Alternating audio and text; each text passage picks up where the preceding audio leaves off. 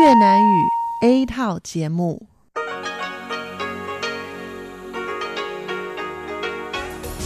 Đây là Đài Phát thanh Quốc tế Đài Loan RTI.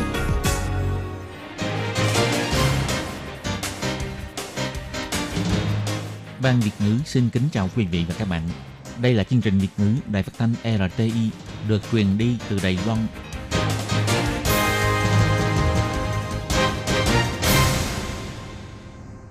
Hello, tôi Kim xin kính chào các bạn. Hoan nghênh các bạn đã đến với chương trình Việt ngữ ngày hôm nay của chúng tôi. Các bạn thân mến, hôm nay là thứ ba, ngày 22 tháng 1 năm 2019, cũng tức ngày 17 tháng Chạp âm lịch năm Mậu Tuất. Chương trình Việt ngữ ngày hôm nay của chúng tôi sẽ bao gồm các nội dung chính như sau. Mở đầu là bản tin thời sự trong ngày. Tiếp đến là chuyên mục tin vắn lao động nước ngoài. Rồi đến chuyên mục tiếng hoa trong mỗi ngày. chương mục ẩm thực và giải trí. Và sau cùng, chương trình của chúng tôi sẽ khép lại với chuyên mục Phụ nữ thời nay. Mở đầu chương trình hôm nay, Tố Kim xin mời các bạn cùng theo dõi bản tin thời sự trong ngày. Và trước hết, mời các bạn cùng đón nghe các mẫu tin tóm lược. Giao lưu giữa chính quyền địa phương của hai bờ eo biển. Ủy ban Trung Hoa Lục Địa cho biết đừng vì lợi ích cá biệt. Bộ Nội chính Đài Loan cho biết, chứng minh nhân dân của Đài Loan có hơn 20 chi tiết chống ngụy tạo. Bộ Ngoại giao Đài Loan cho biết, thay đổi phó chủ nhiệm văn phòng đại diện Đài Loan tại Nhật Bản là quy trình thường lệ. Đưa quan niệm chính xác về bảo hiểm y tế toàn dân vào sách giáo khoa của cấp 1.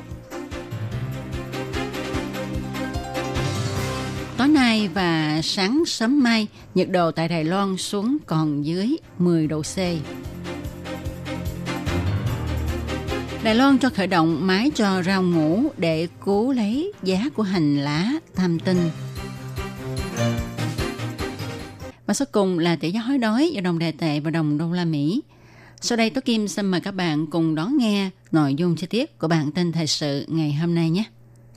Ngày 22 tháng 1, Ủy ban Trung Hoa Lục Địa mở cuộc họp báo đầu xuân. Chủ nhiệm Ủy ban Trung Hoa Lục Địa ông Trần Minh Thông đưa ra bốn công tác trọng điểm. Đối với việc chính quyền địa phương của hai bờ eo biển giao lưu với nhau, ông Trần Minh Thông cho biết, Chúng tôi ủng hộ địa phương phát triển kinh tế và các ngành nghề, kỳ vọng cùng hợp tác với chính quyền địa phương thúc đẩy giao lưu lành mạnh giữa hai bờ eo biển – Điều quan trọng nhất là duy trì bảo vệ lợi ích tổng thể của Đài Loan, chứ không phải là lợi ích cá biệt.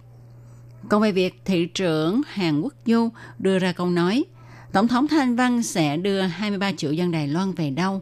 Ông Trần Minh Thông cho biết, đây là nghị đề giả vì hiện nay Đài Loan đang chịu đựng sự uy hiếp và nguy cơ là do ông Tập Cận Bình muốn thông qua cái gọi là một quốc gia hai chế độ, phương án Đài Loan hay không từ bỏ dùng vũ khí để thống nhất Đài Loan.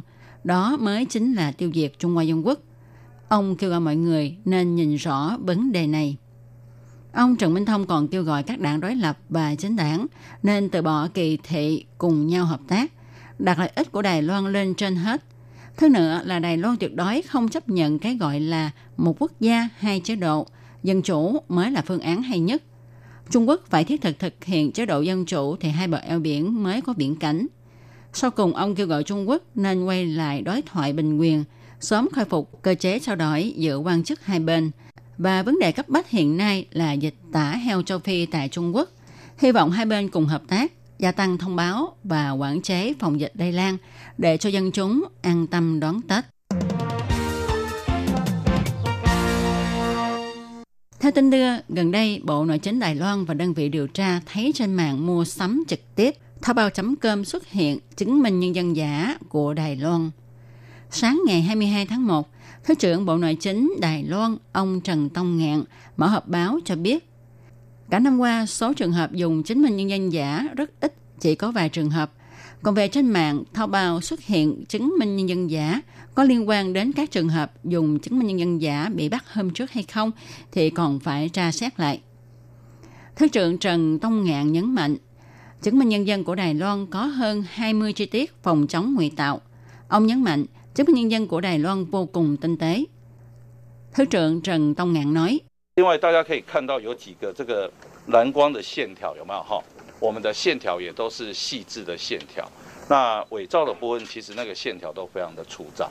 chúng ta có thể thấy được mấy đường màu sáng xanh và các đường này vô cùng nhỏ. Còn chứng minh nhân dân giả thì những đường sáng xanh này rất thô. Bộ Nội chính Đài Loan cho biết, mọi người có thể nhanh chóng phân biệt được chứng minh nhân dân giả hay thật bằng ba cách sau. Thứ nhất là nhìn xem, giờ chứng minh nhân dân lên cho ánh sáng chiếu vào xem có thấy núi Ngọc Sơn, huy hiệu của Bộ Nội chính, con dấu Đài Loan hay không. Thứ hai là xoay xem, xoay để thấy được bản đồ Đài Loan. Thứ ba là rờ xem, rờ xem coi có cảm giác nhô ở bản đồ Đài Loan hay không. Thứ trưởng nhắc nhở, nếu ngụy tạo chứng minh nhân dân gây tổn thất cho người khác, thì theo luật hiện hành sẽ bị phạt 5 năm tù trở xuống và đóng phạt cao nhất 500.000 đài tệ. Theo tin đưa, Phó chủ nhiệm văn phòng Đài Loan tại Nhật Bản bị thay đổi đột ngột, nghi là do vấn đề gì đó gây nên. Ngày 22 tháng 1, Bộ Ngoại giao Đài Loan đăng tin nói rõ, nhấn mạnh việc thay đổi Phó chủ nhiệm Quách Trọng Hy là việc điều chỉnh chức vụ bình thường, phù hợp với quy định. Phó chủ nhiệm văn phòng đại diện Đài Loan tại Nhật Bản sẽ do ông Thái Minh Diệu đảm nhiệm. Bộ Ngoại giao Đài Loan còn cho biết, ông Thái Minh Diệu có kinh nghiệm qua nhiều năm làm việc trong lĩnh vực sự vụ Nhật Bản và từng nhiều lần làm đại diện của Đài Loan tại Nhật Bản. Ông cũng đã từng giữ chức vụ bí thư trưởng Hiệp hội quan hệ Đài Nhật, nên quan hệ của ông rất rộng rãi. Ngoài ra, ông cũng đã từng là đại sứ của Đài Loan tại vương quốc Avatini và ông rất được hoan nghênh tại vương quốc này. Tuy ông đã về hưu, nhưng ông vẫn hy sinh từ bỏ cuộc sống an nhàn để nhận nhiệm vụ mới. Ông đáng được mọi người tôn trọng. Bộ Ngoại giao Đài Loan nhấn mạnh, hiện nay Đài Loan đang lâm vào hoàn cảnh ngoại giao rất khó khăn. Công tác ngoại giao cần có sự hợp tác chặt chẽ, không phân đảng phái. Bộ Ngoại giao Đài Loan kêu gọi mọi người nên lý tính, ủng hộ đội ngũ ngoại giao của chính phủ. Nhằm để cho chế độ bảo hiểm y tế được tiếp tục lâu dài, Giám đốc Sở Bảo hiểm Y tế Đài Loan ông Lý Bá Trương tích cực mang quan niệm về bảo hiểm y tế tuyên truyền cho thế hệ mai sau. Ông hy vọng thông qua sách giáo khoa trong trường tiểu học để cho các em học sinh biết được chế độ điều trị bệnh của Đài Loan và tránh những lãng phí trong việc khám điều trị bệnh. Giám đốc Lý Bá Trương cho biết, chế độ bảo hiểm y tế bao gồm khá nhiều chính sách. Nếu như ta dạy cho các em từ nhỏ, các em sẽ về nói với cha mẹ, ông bà, thì tin rằng về sau mọi người sẽ biết xem trọng nguồn tài nguyên của bảo hiểm y tế, sẽ biết được tính quan trọng của chế độ bảo hiểm y tế toàn dân như thế nào. Sở Bảo hiểm Y tế Trung ương tích cực thúc đẩy việc mang ý nghĩa của bảo hiểm y tế đưa vào sách giáo khoa của cấp 1 và đã nhận được sự ủng hộ của nhà xuất bản Hanlin, cũng như nhận được sự phê chuẩn của Bộ Giáo dục Đài Loan. Hy vọng thông qua sách giáo khoa và sự chỉ đạo của giáo viên giúp cho thế hệ sau biết rõ ý nghĩa và giá trị của bảo hiểm y tế toàn dân là trợ giúp lẫn nhau và chăm sóc nhóm người yếu thế. Do tiếp tục bị ảnh hưởng bởi không khí lạnh, nhiệt độ các khu vực tại Đài Loan đều hơi thấp. Nhiệt độ sáng sớm tại các nơi là 13 đến 16 độ C. Ban ngày tại Bắc Bộ Đài Loan nhiệt độ cao nhất từ 15 đến 16 độ C. Trung Bộ và Hoa Liên, Đài Đông có nhiệt độ từ 19 đến 23 độ C. Tối nay đến sáng sớm mai là thời điểm mà Đài Loan bị ảnh hưởng của đợt không khí lạnh này mạnh nhất, nên nhiệt độ từ vùng Gia Nghĩa đến Đài Bắc, Nghi Lan, Hoa Liên và các khu vực ven biển sẽ xuống thấp hơn 10 độ C. Do hôm nay hơi nước dần ít đi nên khu vực Trung Nam Bộ mây nhiều, không mưa. Khu vực Bắc Bộ mưa dần dần giảm. Chỉ có khu vực Đông Bán Bộ có mưa rào rồi chuyển sang thời tiết lạnh khô. Mọi người nên chú ý giữ ấm khi thời tiết lạnh rét. Khi sử dụng bếp ga, máy nước nóng thì nên chú ý thông gió trong nhà. Những người cao tuổi hay người có bệnh về tim mạch thì nên chú ý đến sức khỏe. Nông dân và ngư dân thì nên phòng chống rét cho hoa màu và hồ nuôi cá, nuôi tôm để phòng chống thiệt hại do đợt rét gây nên. Bận quần áo chống nước, ngâm người trong nước lạnh, người trồng hành còng lưng rửa hành, phân loại, xuất hàng, nhưng trên mặt họ không có nụ cười vì giá hành năm nay rất mạnh so với năm ngoái. Năm ngoái vào trước Tết âm lịch, mỗi ký hành có giá 110 đại tệ. Hiện nay thì giá một ký hành chỉ còn 40 đại tệ, khiến cho nông dân trồng hành thất thu nặng. Sợ thời gian vận chuyển dài khiến cho hành bị tổn thương do mưa quá nhiều mấy hôm trước, không còn tươi đẹp. Ủy ban nông nghiệp đã đặc biệt cho khởi động máy làm cho rau cải ngũ để cho hành tam tinh có thể ngủ một giấc, đợi khi giá cao mới mang ra bán. Ông Tạ Chí Húc, Tổng cán sự Ủy ban Nông nghiệp Tam Tinh nói, Thông qua máy này, chúng tôi phân tích tần số hô hấp của hành. Máy có thể đo tần số hô hấp của hành rồi đóng gói cho từng bó hành, duy trì lượng oxy và CO2 quân bình để giữ cho hành tươi lâu. Tuy nhiên, có nhà nông không đợi được đã tự tìm cách cứu mình. Anh Phong cho biết, bán rẻ hơn nhiều, coi như lấy lại được bao nhiêu vốn thì lấy, để cho mọi người vào tự nhổ hành với giá 39 đại tệ 1 kg. Nhổ 10 kg thì tặng 1 kg.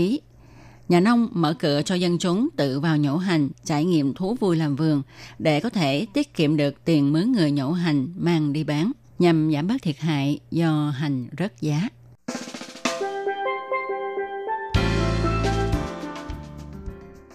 Tỷ giá hối đoái giữa đồng đại tệ và đồng đô la Mỹ của chiều ngày 22 tháng 1 và sáng ngày 23 tháng 1 năm 2019 vẫn là 30,937 đại tệ đổi 1 đô la Mỹ. Các bạn thân mến, các bạn vừa đón nghe bản tin thời sự ngày hôm nay do Tố Kim biên soạn thực hiện. Tố Kim xin chân thành cảm ơn sự chú ý theo dõi của các bạn. Sau đây, Tố Kim xin mời các bạn cùng đón nghe phần thông báo. Để đảm bảo quyền và ích lợi cho lao động nước ngoài làm việc tại Đài Loan, Bộ Lao động Đài Loan đã thiết lập một đường dây nóng 1955 bảo vệ và tư vấn miễn phí cho lao động nước ngoài trong 24 tiếng đồng hồ. Đường dây này cung cấp phục vụ quan tâm cho lao động nước ngoài xin tư vấn, khiếu nại, chủ thuê hoặc lao động nước ngoài nếu có nhu cầu tư vấn đều có thể thông qua đường dây nóng 1955 để xin hỗ trợ. Ngoài ra để tuyên truyền về đường dây nóng 1955, Sở Phát triển Nhân lực Lao động thuộc Bộ Lao động có in tờ gấp bằng song ngữ là tiếng Trung và bốn thứ tiếng nước ngoài. Thì bốn thứ tiếng đó bao gồm tiếng Trung và tiếng Anh, tiếng Trung và tiếng Indonesia, tiếng Trung và tiếng Thái, tiếng Trung và tiếng Việt Nam. Lao động nước ngoài chủ thuê và người dân có thể xin tờ gấp để tìm hiểu. Các bạn lao động nước ngoài xin tư vấn khiếu nại khi có nhu cầu, hãy sử dụng đường dây nóng 1955 để xin hỗ trợ. Sở Phát triển Nhân lực Lao động quan tâm bạn. Sở Phát triển Nhân lực Lao động thuộc Bộ Lao động Đài Loan xin thông tin cùng các bạn nhằm hạ giảm các trường hợp người lao động nước ngoài bị bệnh truyền nhiễm nhập cảnh Đài Loan, gây ảnh hưởng việc phòng chống dịch bệnh của Đài Loan. Chủ thuê nên chủ động quan tâm sức khỏe người lao động nước ngoài. Nếu nghi ngờ người lao động nước ngoài mắc bệnh truyền nhiễm, thì nên thông báo với cơ quan y tế tại các huyện thị địa phương trong vòng 24 tiếng đồng hồ theo luật quy định để nhân viên phòng chống dịch bệnh đến xử lý ngay. Ngoài ra, chủ thuê cũng có thể thông báo qua đường dây phòng chống dịch bệnh 1922 của Sở Phát triển Nhân lực Lao động. Nếu chủ thuê không thông báo theo quy định tại Điều thứ 42 Luật phòng chống dịch bệnh truyền nhiễm, thì chủ thuê sẽ bị phạt tiền từ 10.000 đến 150.000 đài tệ. Trên đây là nội dung tuyên truyền do Sở Phát triển Nhân lực Lao động thuộc Bộ Lao động Đài Loan quỹ thác đài RTI thực hiện. Sở Phát triển Nhân lực Lao động trực thuộc Bộ Lao động thành lập trung tâm tuyển mộ lao động trực tiếp nhằm hỗ trợ chủ thuê làm thủ tục thuê lao động nước ngoài. Đồng thời còn có các hạng mục phục vụ gồm có tư vấn bằng tiếng nước ngoài, nhận và chuyển hồ sơ liên quan việc thuê lao động nước ngoài đến các đơn vị thẩm định. Lao động nước ngoài có thể tiếp tục gia hạn ở lại làm việc tại Đài Loan sau khi mãn hợp đồng lao động. Trung tâm tuyển mộ lao động trực tiếp hỗ trợ chủ thuê làm thủ tục tuyển dụng lao động. Ngoài ra, trung tâm còn nhận nghiệp vụ chuyển đổi chủ thuê, vân vân. Miễn phí phục vụ tiết kiệm thời gian, thủ tục đơn giản. Xin vui lòng liên hệ Trung tâm tuyển mộ lao động trực tiếp là người bạn đồng hành của bạn. Đường dây phục vụ tư vấn 02 6613 0811.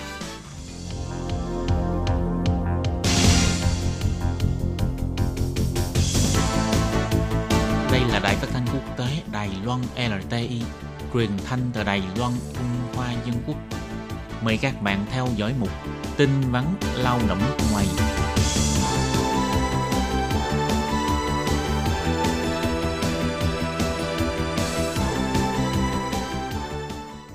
Hoàng Lâm và Thúy Anh xin chào tất cả các bạn. Chuyên mục tin vắn lao động nước ngoài của hôm nay xin chia sẻ với các bạn về một thông tin. Trong thời gian 3 tháng trước khi giấy phép lao động hết hạn, thì chủ thuê có thể đi xin một giấy phép tiếp tục thuê mướn lao động của mình đang làm ha tức là tiếp tục làm việc cho mình. Và trước khi giấy phép đã xin có hiệu lực thì không được tuyển thêm lao động mới. Nếu như vi phạm thì sẽ bị xử phạt từ 60.000 tới 300.000 đài tệ do vi phạm quy định thuê mướn lao động nước ngoài. Phải theo thứ tự trước sau. Thì tại vì bắt đầu từ khi mà Điều 52 của Luật Dịch vụ Việc làm sửa đổi vào tháng 11 năm 2016, thì cái quy định bắt buộc người lao động nước ngoài phải xuất cảnh ít nhất một ngày sau khi ờ, hết hạn hợp đồng. Cái quy định này đã bị bãi bỏ thì người lao động không phải xuất cảnh nữa mà có thể tiếp tục ở lại làm việc cho chủ sau khi mãn hạn. Nhưng mà Bộ Lao động họ cho biết là gần đây vì có một số chủ thuê ngộ nhận là giấy phép tiếp tục thuê mướn lao động người nước ngoài được cấp phát trước khi mãn hạn hợp đồng với lại lao động vốn có của mình nên họ đã sử dụng giấy phép mới để tuyển dụng thêm lao động mới. Ừ, như vậy là không được nha. Thì nếu bị phát hiện sẽ bị xử phạt từ 60.000 tới 300.000 đại tệ. Đó là phạt chủ nha. Tại vì theo quy định á, thuê mướn lao động nước ngoài phải theo cái thứ tự, theo trình tự. Một người xuất cảnh, một người nhập cảnh. Nha. Tức là theo Ừ. thứ tự trước và sau.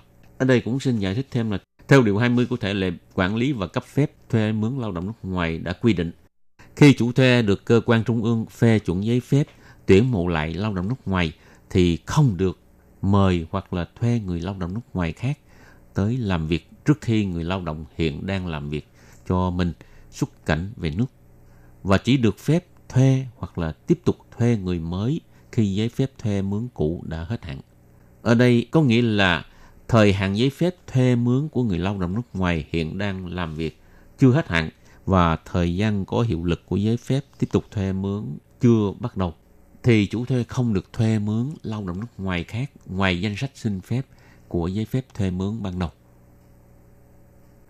Thì ở đây Bộ Lao động họ cũng nhắc nhở chủ thuê là khi mời hay là thuê mướn thêm lao động nước ngoài mới bằng giấy phép tiếp tục thuê mướn, thì phải chú ý thời hạn của giấy phép thuê mướn lao động cũ đã hết hạn hay chưa.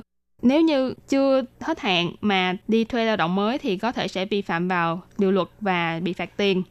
Thì như hồi nãy đã nói trên ha là sẽ bị phạt từ 60.000 tới 300.000 đại tệ. Phạt chủ. Ừ. Ừ. Ừ. Nhưng mà nói như vậy thì rất là khó hiểu thì bây giờ mình đưa ra một cái ví dụ để mọi người dễ hiểu hơn. Ví dụ như là chủ thuê thuê lao động người nước ngoài là anh A theo giấy phép thuê mướn có thời hạn đến ngày 30 tháng 11 năm 2018. Nhưng mà người chủ thuê này dùng một bản hợp đồng thuê mướn khác để đi xin Bộ Lao động cho phép tiếp tục thuê anh A bắt đầu từ ngày 1 tháng 12 năm 2018, tức là sau khi hết hạn vào tháng 11 thì bắt đầu tháng 12 lại tiếp tục làm việc. Thì giấy phép này đã được cấp phát trước tháng 12 nhưng mà nó chưa có hiệu lực tại vì tháng 12 mới bắt đầu mà. Nếu trong cái khoảng thời gian trước ngày 1 tháng 12, chủ của anh A dùng giấy phép mới để thuê lao động nước ngoài khác là anh B thì sẽ vi phạm vào điều 20 của thể lệ quản lý và thuê mướn lao động nước ngoài. Bởi vì người chủ này đã thuê lao động nước ngoài quá số lượng so với cái số lượng được cấp phép trong giấy phép cũ. Như vậy thì chủ thuê này sẽ bị tước bỏ giấy phép thuê mướn lao động và bắt buộc phải đình chỉ thuê mướn lao động nước ngoài. Tức là nếu các bạn lao động nghe được cái thông tin này có thể nhắc nhở chủ thuê ha. Tức là Ừ. đừng có vi phạm cái cái quy định này. Có nghĩa là giấy phép tiếp tục thuê mướn lao động cũ của mình thì không được đi uh, thuê lao động người mới Ừ, như vậy đó nó sẽ là trùng lắp. trùng nhóc ừ, Ừ, sẽ bị à, phạt tiền thì chủ mất tiền thì mình cũng ờ, mất việc đúng vậy. Không phải mất việc mà rắc rối lắm Ừ. Đúng không phải chuyển qua chuyển lại Ừ. thì các bạn để ý ha rồi Các bạn thân mến, chuyên mục tin vắn lao động nước ngoài của hôm nay đến đây xin chấm dứt. Cảm ơn các bạn đón nghe. Bye bye. Bye bye.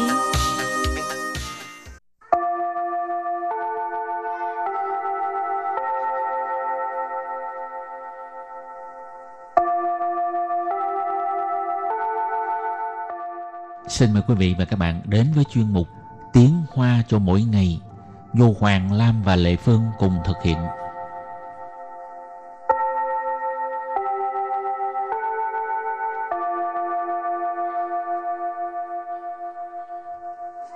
Hoàng Lam và Lệ Phương xin chào tất cả các bạn. Lệ Phương có đi thăm qua nước Nhật rồi phải không? Uh-huh. Cách đây cũng mấy năm phải không? Lâu Nhớ- lắm rồi. Lâu lắm rồi. Hoàng Lam còn nhớ. Biết sao? Sao? Tại vì không có ai làm chương trình mà. Phải á, đúng á. Còn anh Hoàng Lam lâu nay đi đâu du lịch? Không đi đâu du lịch. Đi Đài Loan du lịch Rồi ở Đài Loan. mà ở Đài Bắc thôi à, không có ở miền khác. Không có.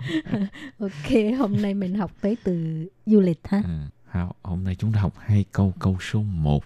Đa số du khách đều cảm thấy rất hài lòng sau khi du lịch Đài Loan. Câu số 2. Họ thích nhất là tình người ấm áp của người dân Đài Loan. Bây giờ mời các bạn lắng nghe cô giáo đọc hai câu mẫu này bằng tiếng Hoa. 大部分来过台湾的游客都觉得很满意。他们特别喜欢台湾人的人情味。 Trước hết chúng ta học câu mẫu số 1. 大部分来过台湾的游客都觉得很满意。 sau đây là giải thích từ vựng câu 1. Đa bộ phận. Đa bộ phận. Đa số, đa phần. Lại qua Lại qua ta là đã từng tới. Thái Quan Thái Quan Đài Loan. Dấu khơ Dấu khơ là du khách.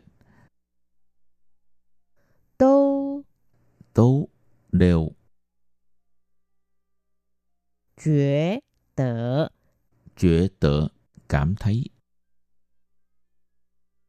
很满意。 hỉnh mạn gì rất hài lòng. Bây giờ ghép lại các từ này thành câu hoàn chỉnh. Mời cô giáo đọc lại câu này bằng tiếng Hoa. 大部分来过台湾的游客都觉得很满意。大 部分来过台湾的游客都觉得很满意。 Câu này có nghĩa là đa số du khách đều cảm thấy rất hài lòng sau khi du lịch Đài Loan. Và câu thứ hai, họ thích nhất là tình người ấm áp của người dân Đài Loan. 他们特别喜欢台湾人的人情味。 Tiếp tục giải thích câu 2. Thá mệnh 他们 là đại từ nhân xưng ngôi thứ ba số nhiều. ha. Đó là chỉ các Du, du khách, khách. Ừ. Thá mệnh họ ừ. 特别喜欢 特别喜欢 thích nhất 台湾人的 Thái Quan rỉnh tự của người dân Đài Loan. 人情味。 Rỉnh triển vị tức là tình người ấm áp. Bây giờ ghép lại các từ này thành câu hoàn chỉnh. Mời cô giáo đọc lại câu này bằng tiếng Hoa. 他们特别喜欢台湾人的人情味。他们特别 喜欢台湾人的人情味。 câu này có nghĩa là họ thích nhất là tình người ấm áp của người dân Đài Loan. Và sau đây chúng ta bước sang phần từ vựng mở rộng.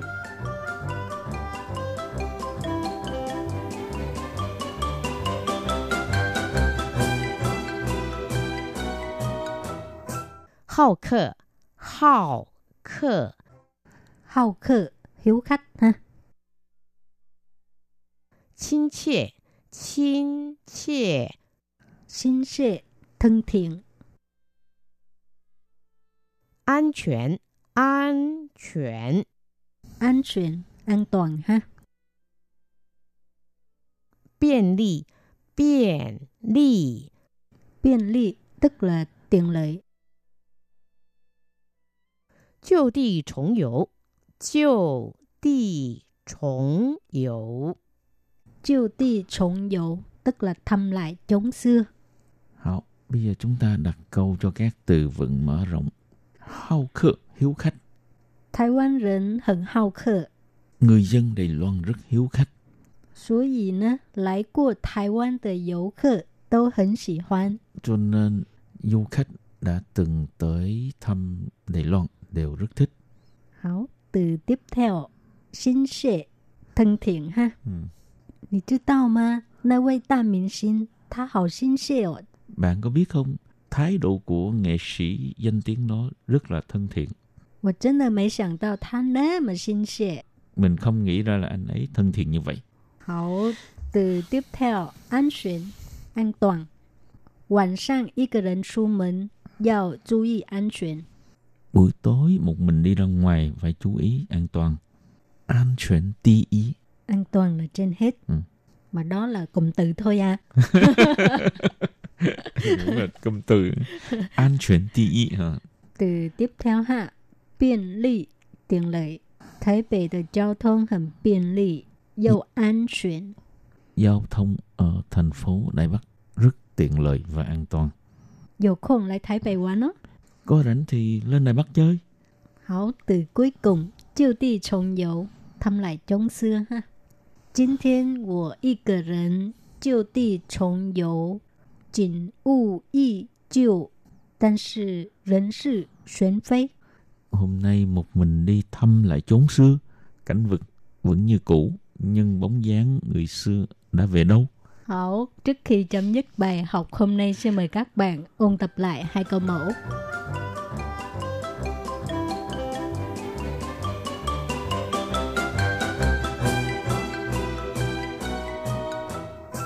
大部分来过台湾的游客都觉得很满意。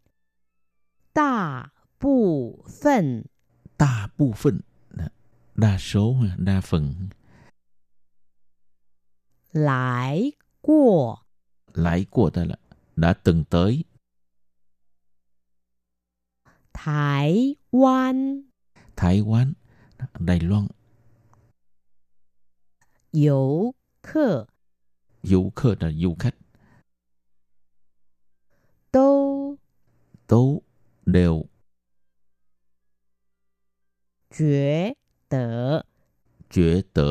Cảm thấy. 很满意。 hến mãn ý, rất hài lòng. Bây giờ ghép lại các từ này thành câu hoàn chỉnh. Mời cô giáo đọc lại câu này bằng tiếng Hoa. 大部分来过台湾的游客都觉得很满意。大部分来过台湾的游客都觉得很 满意。 Câu này có nghĩa là đa số du khách đều cảm thấy rất hài lòng sau khi du lịch Đài Loan. Và câu thứ hai, họ thích nhất là tình người ấm áp của người dân Đài Loan.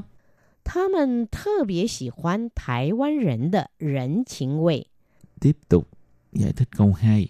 Thá mệnh 他们 là đại từ nhân xưng ngôi thứ ba số nhiều. ha, Đó là chỉ các du, du khách, khách. Ừ. Họ. Ừ.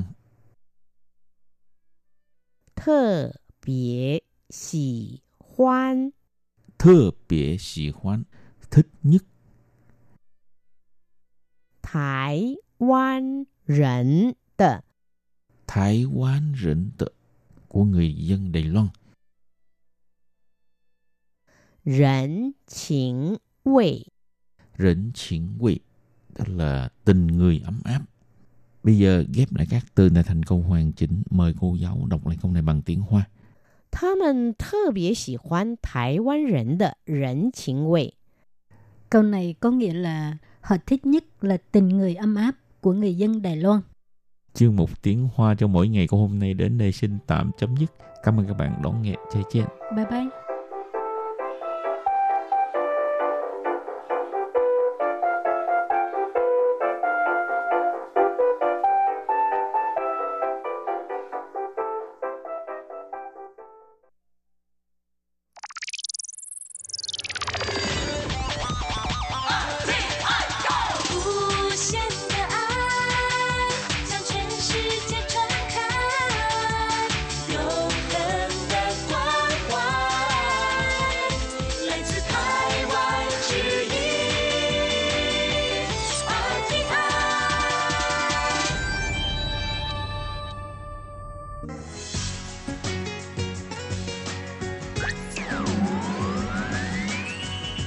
Đang đón nghe chương trình Việt ngữ Đài RTI truyền thanh từ Đài Loan.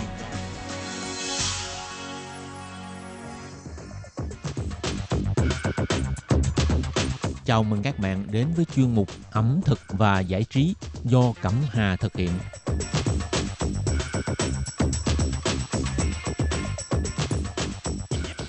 Hello, Cẩm Hà xin chào các bạn. Hoan nghênh các bạn lắng nghe chuyên mục ẩm thực và giải trí thứ ba đầu tuần.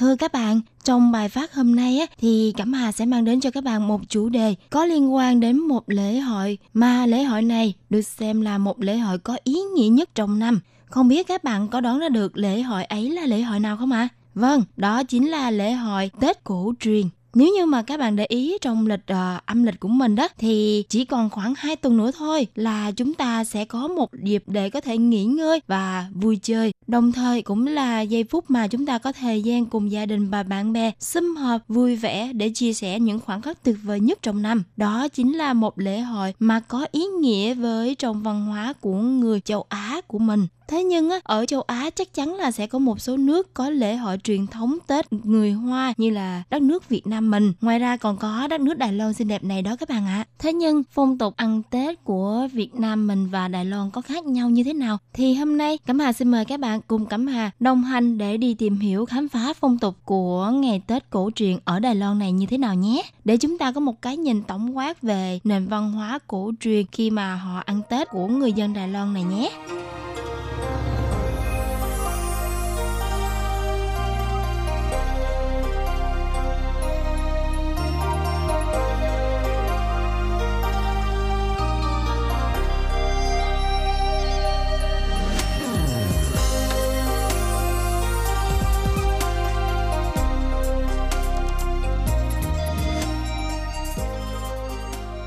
Thưa các bạn, như là một thói quen thiên liêng và bền vững nhất thì mỗi năm á, Tết đến, dù là đang ở đâu, làm gì, vân vân, thì bất cứ ai cũng sẽ cố gắng trở về đoàn tụ với gia đình đúng không nè? Đó là thời điểm mà mọi người trong gia đình sum họp quay quần bên nhau. Do Việt Nam và Đài Loan không có sự khác biệt nhiều về văn hóa nên những cái phong tục của ngày Tết ở Đài Loan á, cũng có nhiều nét tương đồng với nước ta. Trong bài phát hôm nay, Cẩm Hà sẽ giới thiệu đến các bạn à, về ngày Tết cổ truyền của đất nước Đài Loan này. Những phong tục tập quán rất là đời thường nhưng vô cùng có ý nghĩa của người dân đảo Ngọc vào dịp lễ trọng đại này. Nhìn chung á, là đối với những bạn đã sinh sống và học tập lâu năm ở Đài Loan á, chắc chắn là những phong tục uh, tập quán về ăn Tết cổ truyền của người dân Đài Loan nơi đây á, đã không còn là chủ đề khá xa lạ đối với các bạn đúng không ạ? Trong khoảng thời gian chỉ còn khoảng 2 tuần nữa là đến Tết rồi đó, các bạn sẽ để ý đường xá ngày càng tấp nập hơn bao giờ hết. Vì thời gian này người dân nơi đây sẽ rất là bận rộn như Việt Nam mình thôi. Họ sẽ bận rộn về việc gì nè? Thì đa số là họ sẽ mua quà Tết, đồ trang trí nhà cửa như là giấy dán tường, tranh treo tường, thiêu chỉ đỏ vàng nè. Hoặc là họ sẽ chuẩn bị những cái à, hồng bao mà đựng tiền lì xì cho các em nhỏ hoặc là người thân trong gia đình. Và đồng thời là họ sẽ chuẩn bị tích trữ đồ ăn cũng giống như là phong tục của mình đúng không ạ? À? Là để chuẩn bị những cái bữa cơm tất niên nè, cũng như là bánh mứt kẹo vân vân. Và để đón mừng cái dịp lễ hiếm có nhất trong năm á, thì tại Đài Loan có trên 300 chợ đêm á, đều dân kính đèn lồng ngũ sắc mở cửa lúc từ 5 giờ chiều cho đến 12 giờ đêm. Đây cũng là một trong những ờ, địa điểm mà các bạn có thể tham quan như là Cẩm Hà vừa đề cập ờ, ở những tuần trước. Thế nhưng có một sự khác biệt khá là thú vị trong văn hóa trang phục giữa Việt Nam và Đài Loan. Hầu hết là người dân Đài Loan ở nơi đây đều tranh thủ ờ, tậu cho mình những cái bộ sườn xám nè, màu đỏ mới và với những kiểu dáng độc đáo hoặc là những cái hoa văn thật là tinh tế và đặc biệt là phải hợp thời trang đó các bạn để có thể diện nè hoặc là đi chúc Tết trong những ngày đầu năm mới theo văn hóa của họ đó các bạn. Cũng giống như là văn hóa Việt Nam, khi mà chúng ta ở Việt Nam á, thì chúng ta sẽ đi mua sắm để có những cái bộ trang phục áo dài thật là tuyệt đẹp, đúng không nè? Đây là sự khác biệt đầu tiên trong phong tục ăn Tết cổ truyền giữa hai nước Việt Nam và Đài Loan. Để chuẩn bị đón Tết năm mới đó các bạn, thì người dân xứ Đài cũng sẽ tắt bật mà dọn dẹp nè, trang trí nhà cửa. Và khi mà các bạn để ý những người Việt mà gốc Hoa khi mà sinh sống ở Việt Nam á, đặc biệt là ở quận 5 thành phố Hồ Chí Minh thì có một cái phong tục không thể nào mà không nhắc đến, đó là dán câu đối xuân viết trên giấy đỏ và dán trên cửa ra vào, cửa sổ, với mong muốn là xui đi những cái xui rủi trong năm cũ và duy trì vận may trong năm mới. Và cái phong tục này là bắt nguồn từ truyền thuyết dán giấy đỏ để đuổi niên thú chuyên xuống núi quấy phá làng mạc vào dịp này. Ngoài ra, người dân nơi đây còn dán chữ phúc đảo ngược đồng âm với từ đến và mục đích đó là hy vọng hoan nghênh lành vào nhà đó các bạn. Đây cũng là một trong những uh, kiến thức mà chúng ta cần phải biết để rõ hơn về văn hóa truyền thống ăn Tết của người dân Đài Loan nơi đây các bạn nhé.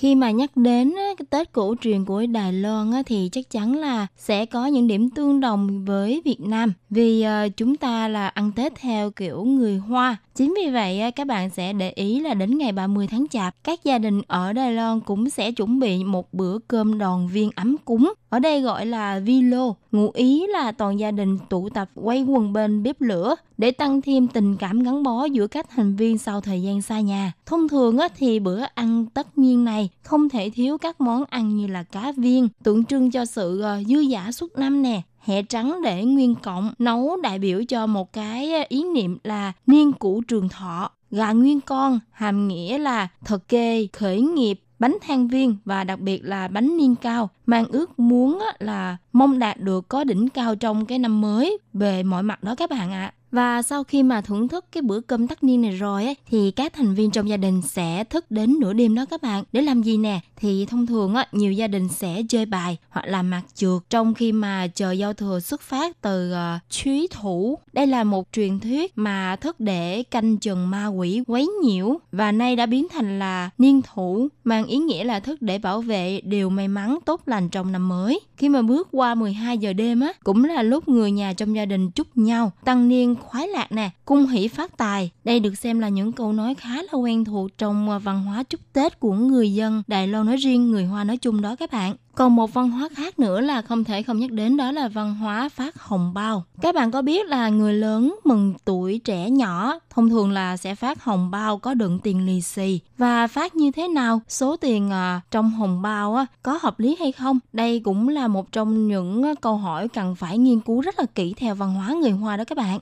thường á, là phải lựa chọn những con số may mắn là số 6 hoặc là số 8 đó các bạn. Ví dụ như trong hồng bao á, phải có những con số như 600 nè, hoặc là 1.600, 8.000 hoặc là 8.888 tiền đài. Đây là điều đặc biệt chú ý nếu mà các bạn à, muốn phát hồng bao cho các à, em nhỏ của người thân hoặc là những bạn bè của mình thì các bạn nhớ để ý nhé. Ngoài ra, trước đây theo văn hóa của người dân Đài Loan ăn Tết, thông thường họ sẽ có đốt pháo bông để chào đón năm mới, xua đuổi niên thú đó các bạn ạ. Nhưng hiện nay thì cái các hoạt động vui chơi cũng như phong tục này đã bị cấm ở các thành phố lớn nhỏ rồi đó các bạn ạ. Vì theo mục đích của chính phủ là để à, bảo vệ cái sự an toàn cho mọi gia đình. Và nếu mà các bạn muốn hỏi Cẩm Hà là những cái phong tục ăn Tết của Đài Loan có những điều cấm kỵ gì thì thưa các bạn, giống như là ở Việt Nam mình đó thì ở Đài Loan cũng có rất là nhiều điều cấm kỵ trong năm mới. Ngoài kiên nói những điều xui xẻo ra, ví dụ như là bệnh tật nè, đói nghèo, ma quỷ hoặc là dùng những cái đồ vật sắc nhọn như là dao kéo kim đây là những điều mà không may mắn họ sợ là đánh mất những cái sự may mắn và của cải trong năm mới chính vì vậy người xứ đài cũng đều đặc biệt kiên kỵ những vấn đề này ngoài ra họ rất là kiên kỵ cái số 4 đồng âm với từ chết vì số 4 trong tiếng Hoa được phát âm là sư và từ chết được phát âm là sự. Hai từ này có âm na ná nhau đó các bạn ạ. À. Đây cũng là một điều khá là kiên kỵ trong văn hóa ăn Tết của họ. Chính vì vậy khi mà các bạn được mời đến gia đình họ ăn Tết thì các bạn nhớ chú ý những điều đặc biệt hoặc là những điều chi tiết này nhé. Ngoài ra, nếu mà xảy ra đổ vỡ trong năm mới thì người đài sẽ nói là tuế tuế bình an. Câu nói này có ý nghĩa là bình an suốt đời đó các bạn. Đây là một cách để nói lái bởi từ ờ, tuế đồng nghĩa với từ toái, có nghĩa là đổ vỡ trong tiếng Trung. Thì đây cũng là một điều mà họ nói ngược lại khi mà xảy ra một cái vấn đề nào đó trong lúc mà ăn Tết để mong là những cái điều may mắn không bị ờ, đuổi đi đó các bạn. Theo phong tục ờ, ăn Tết truyền thống của người Hoa sẽ có năm mùng Tết chủ yếu. Đầu tiên á, là vào mùng 1 Tết thì mọi người sẽ diện trang phục truyền thống hoặc là quần áo mới để đi thăm họ hàng, bạn bè thân thiết hoặc là biếu quà Tết phổ biến như là trái cây, bánh quy, sô cô la, rượu vang vân vân. Nhưng mà đến mùng 2 đó các bạn thì các gia đình á, khởi hành đi chúc Tết nhà ngoại gọi là hồi nương gia có nghĩa là về nhà mẹ. Đặc biệt là tục lễ nghênh đón thần tài là vào mùng 4 Tết và khai trương hàng quán hay là bắt đầu đi làm lại là chủ yếu mùng năm Tết sau đó. Tuy nhiên á, những năm gần đây thì tương tự như là ở Việt Nam thì người dân Đài Loan á, lựa chọn đi du lịch vào những dịp nghỉ lễ lớn nhất trong năm này để thư giãn, nghỉ ngơi sau một năm làm việc vất vả đơn giản là để trải nghiệm không khí Tết ở một cái địa phương mới lạ thì những năm gần đây đã có những cái xu hướng là xuất ngoại đi à, nghỉ dưỡng. Đây cũng là những cái à, thời điểm mà các bạn trẻ tranh thủ để nghỉ ngơi và đồng thời đây cũng là một hình thức à, ăn Tết mới đương đại hơn so với truyền thống trước đây của Việt Nam hoặc là người Hoa nói chung đó các bạn ạ. À. Thưa các bạn, dù người Đài Loan ăn Tết theo hình thức cổ truyền hay là đương đại thì các bạn có biết không, người dân Đài Loan nơi đây á, thờ đạo giáo và đạo Phật rất là nhiều. Chính vì vậy cảm Hà tin chắc rằng dù cho họ ăn Tết ở khắp mọi nơi trên thế giới đều cũng không quên được một cái tục lệ, đó chính là dành thời gian đi lễ chùa, đền, cúng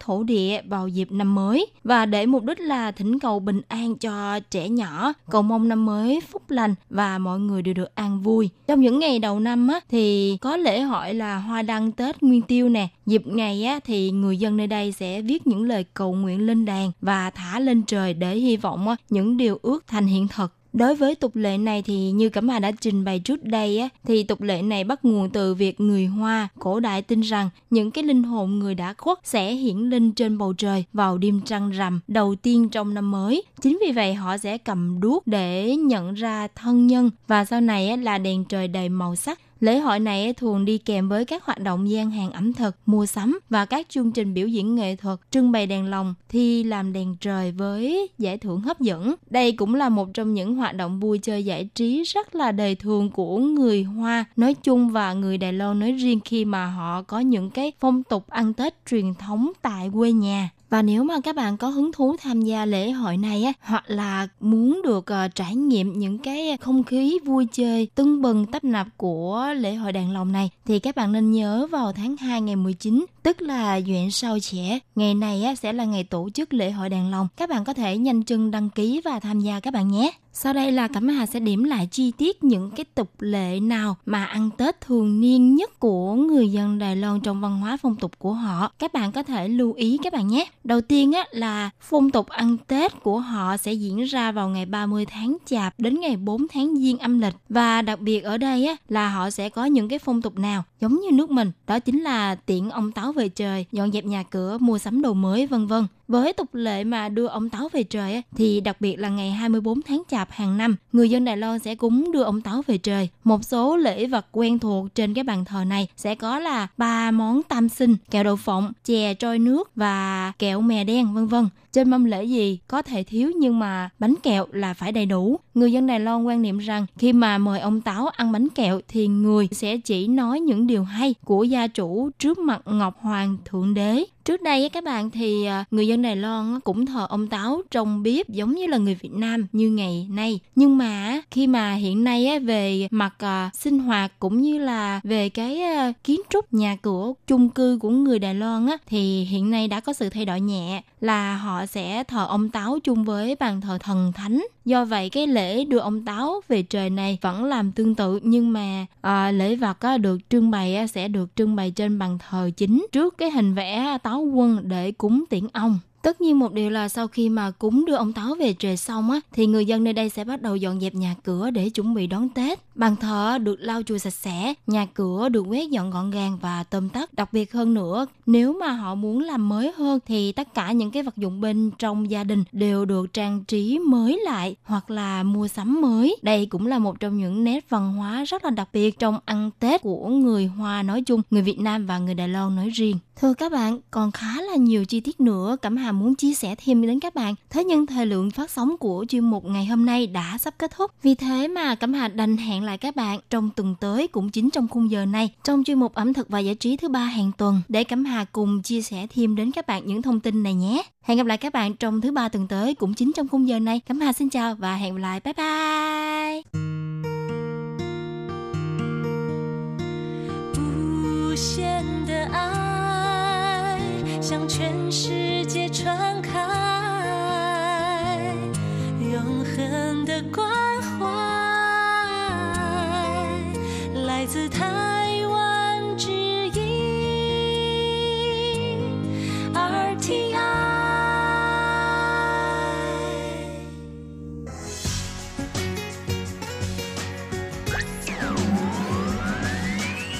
Quý vị đang đón nghe chương trình Việt ngữ Đài RTI truyền thanh từ Đài Loan.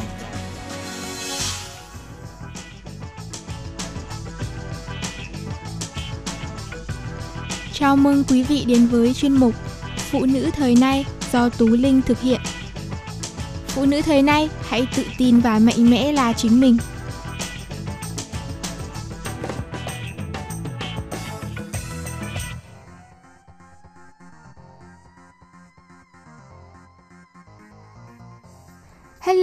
Hello, hello, Tú Linh xin chào tất cả các bạn. Chào mừng các bạn đến với chương trình Phụ nữ Thế nay vào thứ ba hàng tuần.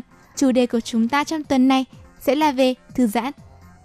Khi bạn để da tiếp xúc thường xuyên dưới ánh nắng mặt trời thì làn da sẽ phải chịu sự tác động lớn của tia UV. Từ đó là nguyên nhân gây các bệnh viêm nhiễm da, bao gồm cả ung thư da. Do đó để phòng tránh nguy cơ mắc bệnh ung thư da thì bạn nên bổ sung ngay một số loại thực phẩm sau trong chế độ ăn hàng ngày nhé. Thứ nhất là cà rốt. Trong cà rốt không chỉ chứa nhiều beta carotene mà còn rất giàu chất chống oxy hóa nên giúp tăng cường sức đề kháng và hệ miễn dịch, từ đó giúp giảm bớt nguy cơ mắc bệnh ung thư da hiệu quả. Thứ hai là món cá hồi. Vốn là loại thực phẩm giàu vitamin D nên cá hồi sẽ ngăn ngừa sự phát triển của các mạch máu nuôi dưỡng khối u, đồng thời còn ngăn chặn sự phát triển của các tế bào ung thư và tiền ung thư. Bông cải xanh, cơ thể bạn sẽ sản sinh ra isothiocyanate hay còn gọi là ITC khi ăn bông cải xanh, một hợp chất chống ung thư mạnh. Đặc biệt, ITC còn giúp đào thải độc tố chứa các tác nhân gây ung thư ra ngoài, từ đó sẽ tiêu diệt tế bào ung thư và ngăn ngừa khối u phát triển trong cơ thể. Cà chua, trong cà chua có chứa nhiều lycopene, một chất có đặc tính ngăn ngừa ung thư hiệu quả. Do đó hãy nhớ bổ sung cả cà chua trong bữa ăn hàng ngày để phòng tránh nguy cơ mắc bệnh ung thư da bạn nhé. Và cuối cùng là trà xanh. Trà xanh có chứa catechin nên giúp ngăn chặn những sự phát triển của các tế bào ung thư, đồng thời còn ngăn chặn các đột nhiên tế bào góp phần vào sự phát triển của ung thư. Hãy ăn các loại thực phẩm trên để giảm nguy cơ mắc bệnh ung thư da. Tiếp theo chương trình, Tú Linh muốn giới thiệu đến các bạn một tin vui, đó là trong top 10 món giải nhiệt được ưa thích nhất Đông Nam Á thì Việt Nam của chúng ta cũng góp mặt. Danh sách 10 món giải nhiệt được ưa thích nhất Đông Nam Á này đều là những món khá quen thuộc, đặc biệt Việt Nam cũng góp mặt trong danh sách này với một món chè giải nhiệt rất quen thuộc và được khá nhiều người yêu thích, đó là món chè gì nhỉ? Các bạn hãy cùng lắng nghe nhé. Thứ nhất là món Estelle ở Indonesia. Estelle là một loại cốc tai trái cây của Indonesia. Món này được làm từ hỗn hợp bơ, mít, dừa, sữa dừa, siro pandan, thạch, đá bào và sữa đặc. Món giải nhiệt này được ưa thích đến nỗi vào năm 1982, món ăn này được gọi là đồ uống quốc gia khi Muniati Widiata đạt giải nhất trong cuộc thi chế biến đồ uống. Món thứ hai là món sago kulaman của Philippines và món thứ ba đó là chè bắp của Việt Nam. Việt Nam dù có rất nhiều loại chè nhưng chè bắp thực sự rất đáng thử với nhiều du khách. Món chè này có thể ăn nóng hoặc ăn lạnh đều được, nhưng vào mùa hè người ta sẽ ăn lạnh. Chén chè với những hạt bắp bào mỏng nấu sóng sánh, thêm nước cốt dừa và đá bào quả thực ngon tuyệt cú mèo. Nếu bạn muốn tìm một món ăn vừa mát, vừa ngon lại có thể đỡ đói thì đó chính là món ăn này. Món thứ tư là món ly chi cang của Malaysia. Leng chi cang là món tráng miệng khá nổi tiếng ở Malaysia và được du nhập từ Trung Quốc. Các nguyên liệu để nấu món này đều có tác dụng thanh nhiệt cơ thể. Món đồ uống này được chế biến bằng cách nấu các nguyên liệu như quả la hán, hạt sen, nhãn nhục với đường phèn, rắc lên trên là lúa mạch, hạt húng quế, hồng khô, gừng, hạt đười ươi và chân trâu. Linh chi cang ngọt dịu, thanh mát và được bán rất rộng rãi ở hầu hết các khu ẩm thực tà Malaysia.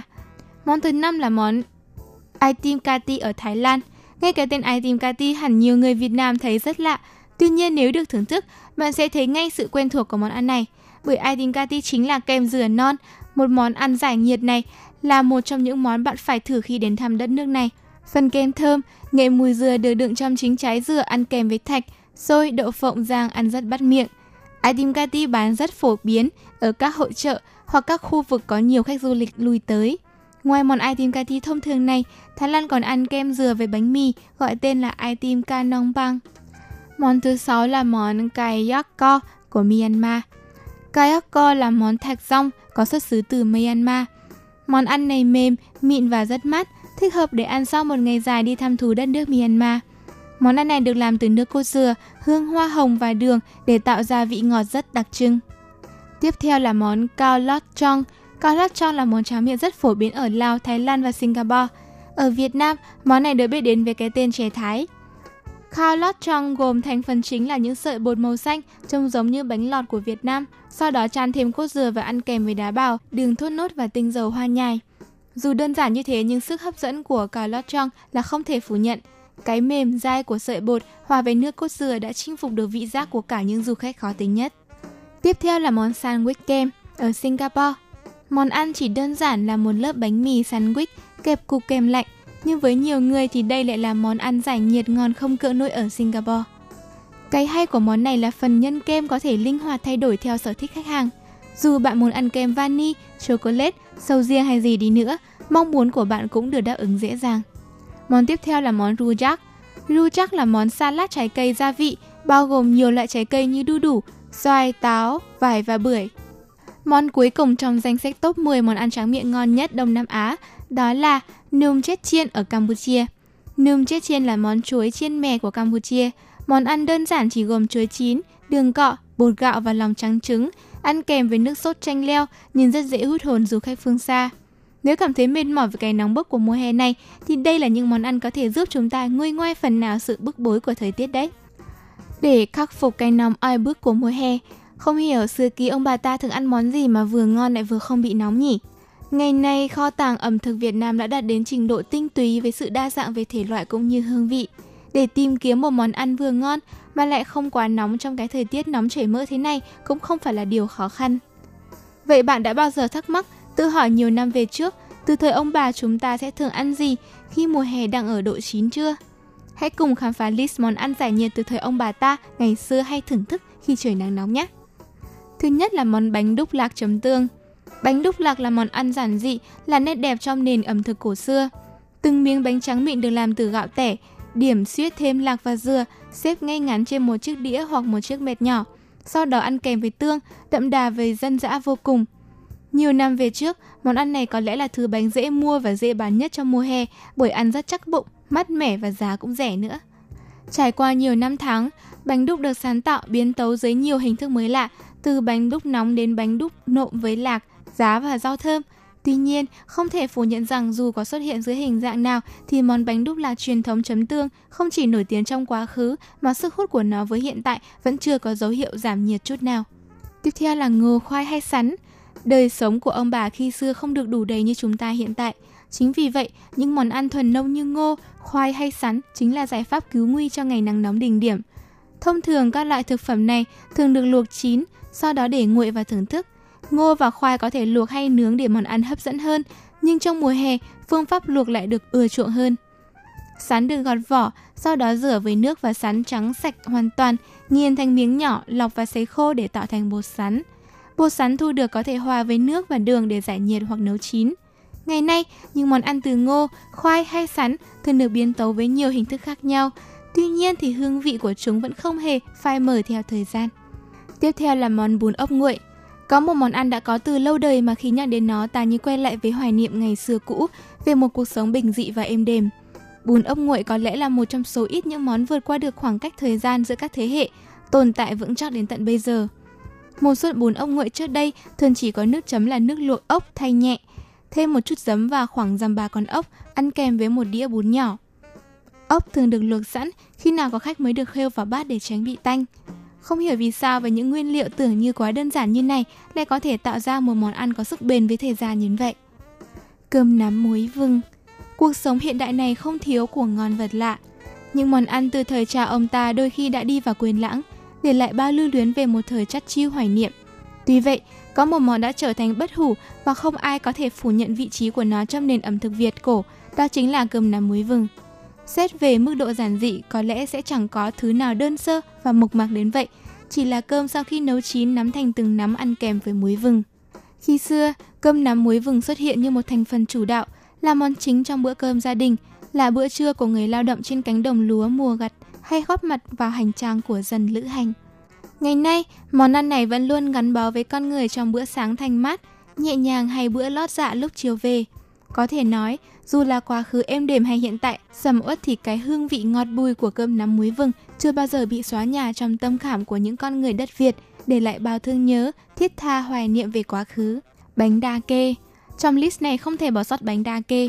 Nguyên liệu chính của món gồm có kê, đậu xanh đã bỏ vỏ, bánh đa, đường trắng và nước vôi trong.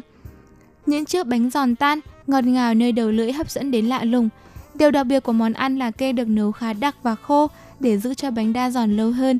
Hương vị bùi bùi của đậu xanh cộng hưởng với cái thanh mắt của hạt kê đã tạo nên một món ăn ngon đến ngất ngây. Bánh đa kê giúp xua đi cái nóng của mùa hè bằng tất cả sự mộc mạc vốn có. Chỉ cần thưởng thức một miếng bánh thôi thì ta như được sống lại với những năm tháng rực rỡ xa xưa, được trở về với cội nguồn gốc rễ, gặp lại người bạn ấu thơ thuở nào. Hiện nay không còn nhiều địa chỉ bán món ăn này, đôi khi chỉ có thể bắt gặp nó trên những cánh hàng rong, tình cờ ngang qua phố phường tấp nập. Bánh quấn Bánh quấn từng được mệnh danh là món ăn tiến vua, điều gì ở nó đã tạo nên sức hút mạnh mẽ đến vậy? Ở mỗi địa phương khác nhau, thường có cách chế biến riêng nhưng vẫn không làm mất đi cái thần của món ăn. Thông thường, bánh cuốn được trắng mỏng sau đó phết một lớp mộc nhĩ lên trên, ăn cùng với nước chấm chua chua cay cay mà chỉ nhắc thôi đã thấy thèm. Ngoài ra, một số nơi còn cho thêm thịt bằm cuộn cùng với bánh tráng để món ăn đậm đà hơn. Nhắc đến bánh cuốn, ta không thể không nhắc đến những thương hiệu đã có từ lâu đời và vẫn còn tồn tại đến tận bây giờ như bánh cuốn Thanh Trì Hà Nội, bánh cuốn Làng Canh Nam Định, bánh cuốn Hải Phòng và bánh cuốn Lạng Sơn. Những ngày trời nắng nóng, ăn bánh cuốn thì chuẩn quá rồi, vừa no bụng mà lại không khiến bạn khó chịu vì độ nóng của món ăn rất vừa phải. Quả thật, những món ăn được truyền từ đời cha ông thế này có hương vị ngon tuyệt vời phải không bạn? Ở phần cuối của chương trình, Tú Linh sẽ giới thiệu tới các bạn 7 loại trái cây cực giàu chất xơ nếu bạn ăn thường xuyên sẽ giảm cân nhanh chóng. Nếu bạn đang trong công cuộc giảm cân khắt khe thì các chuyên gia dinh dưỡng thường sẽ khuyên bạn nên bổ sung thật nhiều chất xơ vào bữa ăn hàng ngày, bởi chất xơ sẽ khiến bạn nhanh no và có nhu cầu uống nước nhiều hơn để tiêu hóa. Thế nên, việc thu nạp chất xơ thường xuyên vào cơ thể vừa giúp loại bỏ các độc tố bên trong, vừa giúp ngăn chặn mỡ thừa tích tụ trong cơ thể. Do đó, hãy cùng điểm mặt ngay các loại trái cây giàu chất xơ để có thể vô tư ăn thường xuyên trong các bữa ăn hàng ngày và giúp công cuộc giảm cân đạt hiệu quả tốt nhất. Thứ nhất là món kiwi. Trong quả kiwi có chứa 2,1 gram chất xơ, đồng thời cung cấp tới 8% giá trị chất xơ cần thiết mà cơ thể cần thu nạp hàng ngày. Vậy nên, bạn hoàn toàn có thể chăm ăn kiwi nhiều hơn để giảm lượng calorie tiêu thụ trong ngày. Tiếp theo là bưởi, có tới gần 68% chất xơ hòa tan trong quả bưởi. Do đó, loại trái cây này sẽ giúp làm chậm việc giải phóng hormone gây đói, thậm chí còn khiến bạn no lâu hơn. Rất nhiều nghiên cứu đã chỉ ra rằng ăn nửa quả bưởi trước mỗi buổi sáng cũng có thể hỗ trợ bạn giảm cân nhanh hơn đó. Quả bơ Trong một cốc bơ thái lát thì nó có thể cung cấp cho bạn tới 10,5 gram chất xơ. Mặt khác, bơ cũng chứa rất nhiều chất dinh dưỡng như vitamin C, E, B6, K, folate và kali nên giúp giảm lượng cholesterol trong cơ thể và giảm nguy cơ mắc bệnh tim mạch. Tiếp theo là táo. Thật bất ngờ là táo có thể chứa tới 4,4 gram chất xơ, đồng thời cung cấp tận 18% giá trị chất xơ cần thiết hàng ngày. Và đó là lý do vì sao nhiều người thường lựa chọn táo làm loại thực phẩm tuyệt vời để hỗ trợ giảm cân, bởi nó có thể giúp cơ thể bạn nhanh no mà không cần hấp thụ nhiều calories. Và cuối cùng là các loại quả mọng. Việt quất, mâm xôi, dâu tây vân vân đều cung cấp khoảng 3 gram chất xơ cho khoảng nửa bát. Ngoài ra, chúng còn rất giàu vitamin K nên giúp tăng cường mật độ xương trong cơ thể. Bên cạnh đó, hàm lượng mangan cao trong quả mọng cũng giúp hỗ trợ xương, da khỏe mạnh nên kiểm soát lượng đường trong máu hiệu quả. Thời lượng chương trình của chúng ta lại đi đến kết thúc rồi. Tú Linh đã giới thiệu cho các bạn một vài thông tin bổ ích của chuyên mục thư giãn. Tuần sau sẽ là chuyên mục phong cách. Các bạn hãy nhớ đón nghe đúng giờ nhé. Tú Linh xin chào và hẹn gặp lại các bạn vào thứ ba tuần sau. Bye bye! 最陌生的地方，最熟悉的痛伤，有你在场。睁开眼就欣赏，闭上眼就梦想你的形状。 Hộp thư ban Việt ngữ Vietnamese Service PO Box 123 gạch ngang 199 Taipei 11199. còn thư từ của thính giả Việt Nam xin gửi đến hộp thư số 104 Hà Nội, Việt Nam. Số máy phát 886 2 2885 2254